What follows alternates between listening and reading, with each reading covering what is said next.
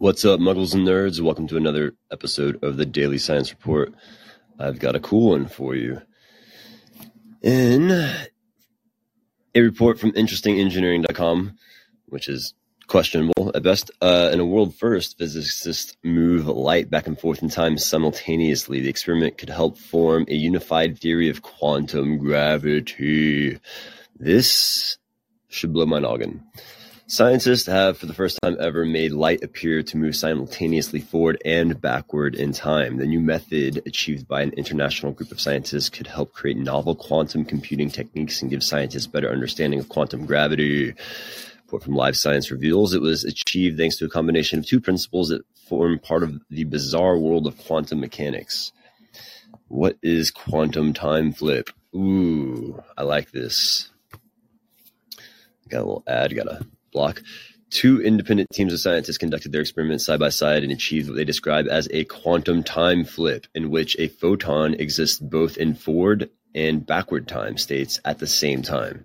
Essentially, this is achieved via the convergence of quantum superposition and charge parity and time reversal symmetry, um, CPT symmetry uh, both of which are principles of quantum mechanics, meaning they describe the physical properties of atoms and subatomic pro- particles. The former, quantum superposition, is a phenomenon that se- sees particles exist in several different states until they're observed, while the latter, CPT, is a principle that states any system containing particles will obey the same physical laws even if their charge, spatial coordinates, and movements are precisely reversed. Superposition is famously described by the thought experiment Schrodinger's cat, in which a hypothetical cat is hypothetical cat is considered simultaneously alive and dead due to the fact that it is life in the hands of a random subatomic event that both takes place and doesn't take place until it's observed. Each team published the results of their twin experiments in an October 31st paper and a November 2nd paper, both of which are yet to be peer reviewed. New experiments could help develop a unified theory of quantum gravity. During their experiments, the scientists placed a particle of light, a photon, in superposition to allow it to travel both forward and backward in time, which is what they do. To do so, both teams um, do that. Okay that. Both teams split a photon along a superposition of two separate paths through a crystal, while the superposed photon moved in a regular manner through the crystal. Another path was also devised to change the photon's polarization, where it points in space, to make it move as though it were traveling backward in time. Okay, I have to read that for myself one more time. Superposed photon moved in regular manner through the crystal, another path was also devised to change the photon's polarization, where it points in space, to make it move as though it were traveling backward in time. Interesting. Science, okay. With polarization of the crystal, scientists then recombined the superposed photons by making them move through another crystal. They then measured the photon polarization and found a quantum in- interference pattern. This pattern made up of light and dark stripes would only be possible if the photon were moving in both directions. Their findings could allow for more enhanced processing in quantum computing as they showed that time flips could be linked to reversible logic gates to allow simultaneous computation in both directions. The work also adds to the scientific community's understanding of the world of quantum mechanics and could help in the quest of a unified theory of quantum gravity that marries the general whoop, theory of relativity with the principles of quantum mechanics. This is big stuff. Um, it also uh, lends credibility and uh, legitimacy to hippies and their crystals. So suck it, normies. Um, we're doing motherfucking time flips over here. Y'all don't even, y'all don't even have crystals. Uh, of course, I, would love, I'd love to know what kind of crystal they used for the experiment. So let's see if I could actually get a source on that baddie, huh? And I might as well drop that link for you guys too, just so I could be cool. Um, but I'd love to get in more contact with the actual study. Two studies, two papers dropped. Okay, so Ah. fundamental level, the dynamics of quantum fields. This is called the experimental demonstration of input-output indefiniteness in a single quantum device. So, at the fundamental level, the dynamics of quantum fields is invariant under the combination of time reversal, charge conjunction. I love this word. Charge conjugate, charge conjugation, and parity inversion. So let's look into these terms real quick because I don't think any of us know what that is. Um, so let's get into some vocabulary terms. Charge conjugation. Let's look at what this kind of is. Charge conjugation. I love vocabulary. I had to type it. Sorry about the wait. Conjugation. It's a mathematical operator that changes the sign of the charge and of the magnetic moment of every particle in the system to which it is applied. Theoretical conversion of matter to antimatter or of antimatter to matter. Charge conjugation. C symmetry. In physics, charge conjugation is a transformation that switches all particles with their corresponding antiparticles. So that is a transformation that switches all particles with their corresponding antiparticles, thus changing the sign of all charges, not only electric charge, but also charges relevant to other forces term C-symmetry is an abbreviation of the phrase charge conjugation symmetry and is used to, in discussions of the symmetry of physical laws under charge conjugation. Other important discrete symmetries are p-symmetry and t-symmetry. These discrete symmetries are Cp and T, the symmetries of the equations that describe the known fundamental forces of nature, electromagnetism, gravity, the strong and weak interactions, verifying whether some given mathematical equation correctly models nature requires giving physical interpretation not only to continuous symmetries such as motion and time, but also to its discrete symmetries, and then discrete uh, determining whether nature adheres to these symmetries. Interesting. Reminds me of the E8. I did a little uh, presentation on E8 at the math club at the college I went to, as a community college. Apparently, it was the most dank uh, math club meeting they'd ever had. uh, they loved it. Uh, so that was pretty rad. Um, I like that. Let's go on to the next one, which would be. Oh Lord, where am I? Oh my doofus. Do I have to go back? No. Where did I pull that legitimate stuff up? Where's the legitimate window? Window with legitimate stuff. Oh my god. Got a lot of stuff to uh, filter through here. Anyway, um, if I get too lost, we might just wrap it up here. Go to the next one. We'll just go to the next one. Go to the next story. That was cool. We're not going to get too hung up on vocabulary terms this morning in quantum physics. That'll be a whole nother show. Uh, but yeah, it's good to know, get a little taste of what they're talking about there.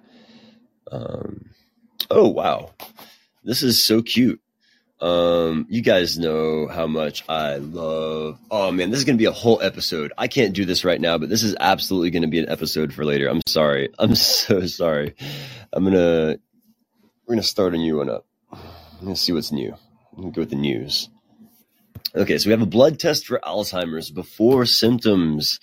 Woo! I wonder if it has anything to do with aluminum. New blood tests can detect toxic protein years before Alzheimer's symptoms emerge. Researchers can detect toxic small aggregates of a particular protein in the blood of individuals with Alzheimer's disease, as well as in individuals who showed no signs of cognitive impairment at the time the blood sample was taken, but who developed it at a later date. But who developed it at a later date? All right. Uh, okay, I see. So I just read that wrong. um, like an idiot. Researchers can detect toxic small aggregates in particular of a particular protein in the blood of individuals with Alzheimer's disease, as well as in individuals who showed no signs of cognitive impairment at the time blood sample was taken, but who developed it at a later date. The blood test picks up oligomers, or small misfolded aggregates of the amyloid beta protein, which scientists believe triggers the development of Alzheimer's. So today, by and large, patients receive a diagnosis of Alzheimer's only after they exhibit well-known signs of the disease, such as memory loss. But at that point, best treatment options simply slow further progress of symptoms. Uh, research has shown the seeds of Alzheimer's are planted years, even decades earlier, long before the cognitive impairments surface that make a diagnosis possible. Those seeds are amyloid beta proteins that misfold and clump together, forming small aggregates called oligomers. Over time, through a process, scientists are still trying to understand those toxic oligomers of amyloid beta are thought to develop and uh, understand how those toxic oligomers of amyloid beta are thought to develop into Alzheimer's. A team led by researchers at the University of Washington have developed a laboratory test that can measure levels of amyloid beta oligomers oligomers in blood samples as they report in a paper published the week of December 5th in the Proceedings of the National Academy of Sciences. Their test shown by the acronym SOBA, S-O-B-A, could detect oligomers Oli, oligomers. I like oligomers better. Can detect oligomers in the blood of patients with Alzheimer's disease. I know it's not right, but it's just better that way. Uh, not in most members of a control group who showed no signs of, but not in most members of a control group who showed no signs of cognitive impairment at the time the blood samples were taken. However, SOBA did detect oligomers in the blood of 11 individuals from the control group. Follow-up examination records were available for ten of these individuals, and all were diagnosed years later with mild cognitive impairment or brain pathology consistent with Alzheimer's disease. Essentially, for these ten individuals, SOBA had detected the toxic uh, oligomers before symptoms surfaced. What clinicians and researchers have wanted is a reliable diagnostic text, uh, test for Alzheimer's disease and not just an assay that confirms a diagnosis of Alzheimer's, but one that can also detect signs of the disease before cognitive impairment happens. That's important for individuals' health and for all the research into how toxic oligomers of amyloid beta go in and cause the damage that they do. So that was senior author Valerie Daggett, a UW professor of bioengineering, faculty member at the UW Molecular Engineering Sciences Institute. What we show here is that SOBA may be the basis of such a test. SOBA, which stands for Soluble Oligomer Binding Assay, assay assay exploits a unique property of the toxic oligomers. When misfolded amyloid beta proteins begin to clump into oligomers, they form a structure known as alpha sheet. Alpha sheets are not ordinarily found in nature, and past research um, by Daggett's team showed that alpha sheets tend to bind to other alpha sheets. The heart of SOBA is a synthetic alpha sheet designed by her team that to oligomers in samples of either cerebrospinal fluid or blood. The test can then use standard methods to confirm that the oligomers attached to the test surface are made of amyloid beta proteins pretty cool. The team uh, tested SOBA on blood samples from 310 research subjects who previously made their blood samples and some of their medical records available for Alzheimer's research. At the time blood samples had been taken, subjects were recorded as having no signs of cognitive impairment, mild cognitive impairment, Alzheimer's disease, or other form of dementia. SOBA detected oligomers in the blood of individuals with mild impairment and moderate to severe Alzheimer's in 53 cases. The research subjects' diagnosis of Alzheimer's was verified after death by autopsy in the blood samples of 52 of them, which had been taken years before their deaths, contained toxic oligomers. SOBA also detected oligomers in those members of the control group whose records show later development of mild cognitive impairment. Blood samples from other individuals in the control group who remained unimpaired lacked toxic oligomers. Uh, Daggett's team is working with scientists at AltPep, a UW spin-out company, to develop SOBA a diagnostic test for oligomers. The study in the study, the team also showed that SOBA easily could be modified to detect toxic oligomers and another type of protein associated with Parkinson's disease and the Lewy body dementia. We're finding many of the human diseases are associated with the accumulation of toxic oligomers that form these alpha sheet structures, said Daggett. Not just Alzheimer's, but also Parkinson's type 2 diabetes and more. SOBA is picking up that unique alpha sheet structure, so we hope that this method can help in diagnosing and studying many other protein misfolding diseases. Sorry about the goofy voice, dude. Uh, Daggett believes the assay has further potential. We believe SOBA could aid in identifying individuals at risk for incubating the disease, as well as serve as a readout of therapeutic efficiency or efficacy to aid in development of early treatments for Alzheimer's disease. Uh, lead author on the study is Dylan Shea, doctoral student in UW Department of Bioengineering's Molecular Engineering Program. Co-authors are Elizabeth Colsato of the VA Puget Sound Healthcare System, Alex Smith, UW Research Assistant Professor of Physiology and Biophysics, Courtney Paschal, a student at the UW Medical Scientist Training Program, Dr. Schumann, or Suman, uh, Jadov, a UW Assistant Professor of Neurology, Dr. Dirk Keene, a UW Professor of Laboratory Medicine and Pathology, Douglas Galasko, a Professor of Neurosciences at the University of California, San Diego, Dr. Andrew Koch, Assistant Professor of Neurological Surgery at the UW, and Ge Li, Dr. Elaine Peskind, both of the UW Department of Psychiatry and Behavioral Sciences and the VA Puget Sound Healthcare System. The research was funded by the National Institutes of Health, the Washington Research Foundation, and the Northwest Mental Illnesses Research Education and Clinical Center. And uh, here's the link. I really just gotta like rely on you guys for the links on that shit. Now you see why I don't read the whole thing. I just felt like doing that once as an example of why I don't.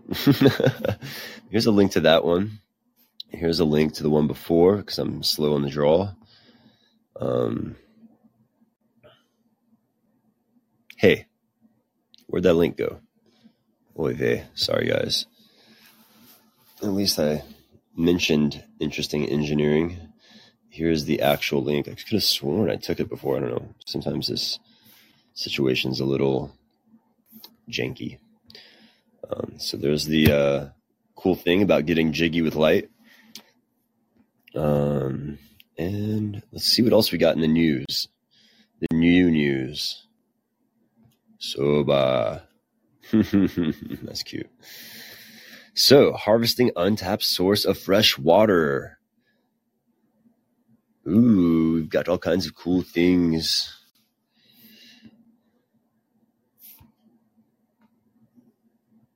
Some cool news here.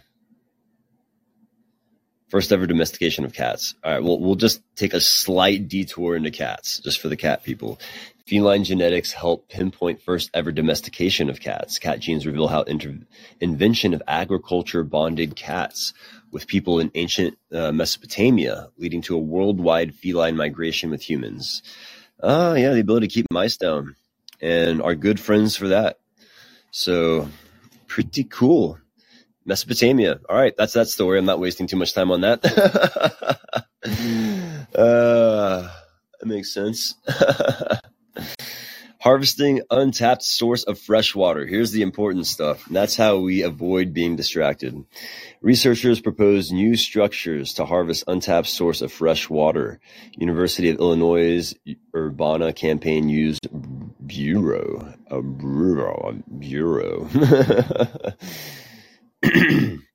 All right, guys, here we go. And and almost limitless supply of fresh water exists in the form of water vapor above Earth's oceans, yet remains untapped. Researchers said, well, a new study from the University of Illinois Urbana-Champaign is the first to suggest an investment in new infrastructure capable of harvesting oceanic water vapor as a solution to limited supplies of fresh water in various locations around the world. This is not a bad idea, guys. The study led by Civil Environmental Engineering professor, Prairie Research Institute executive director Praveen Kumar evaluated 14 water stress locations across the globe and the feasibility of a hypothetical structure capable of capturing water vapor from above the ocean and condensing it into fresh water, and do so in a manner that will remain feasible in the face of continued climate change. Kumar, graduate student Afifa Rahman, and atmospheric sciences professor Francina Dominguez published their findings in the Journal of Nature Scientific Reports. in the journal Nature, under the scientific reports section. Sorry, guys. Uh, water scarcity is a global problem and hits close to home here in the U.S. regarding the sinking water levels in the Colorado River Basin, which affects the whole western U.S. However, subtropical regions like the western U.S. nearby oceans are continuously evaporating water because there is enough solar radiation due to the very little cloud coverage throughout the year. Previous waste wastewater recycling, cloud seeding, and desalination techniques have not have met only limited success, the researchers said, through deployed, uh, though deployed in some areas across the globe, desalination plants face sustainability issues because of the brine and heavy metal laden wastewater produced. Oh my God. Ugh, so much so that, well, let's do it, guys. You know, it's something that needs to be done. I feel like it's our, God, we owe the ocean, you know? Uh, anyway, so much that California has recently rejected measures to add new desalination plants. I gotta let my dog in real quick. Uh,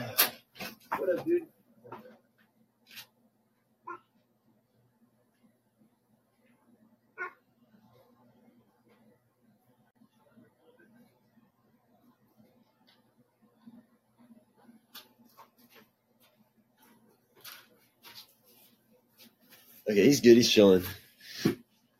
Sorry, guys. Eventually, we'll need to find a way to increase the supply of fresh water as a conservation, as conservation and recycled water from existing sources, albeit essential, will not be sufficient to meet human needs. We think our newly processed method can do that at large scales. The researchers performed atmospheric and economic analysis of the placement of a hypothetical offshore structure, 210 meters in width and 100 meters in height through their analysis, the researchers concluded that capturing moisture over er, ocean surfaces is feasible for many water-stressed regions worldwide. The estimated um, water yield of the proposed structures could provide fresh water for large population centers in the subtropics. One of the more robust projections of climate change is that dry regions will get drier and wet areas will get wetter. The current regions experiencing water scarcity will likely be even drier in the future, exacerbating the problem. Dominguez said, unfortunately, people continue moving to water limited areas like the southwestern U.S. However, this projection of increasingly arid conditions favors the new ocean vapor harvesting technology.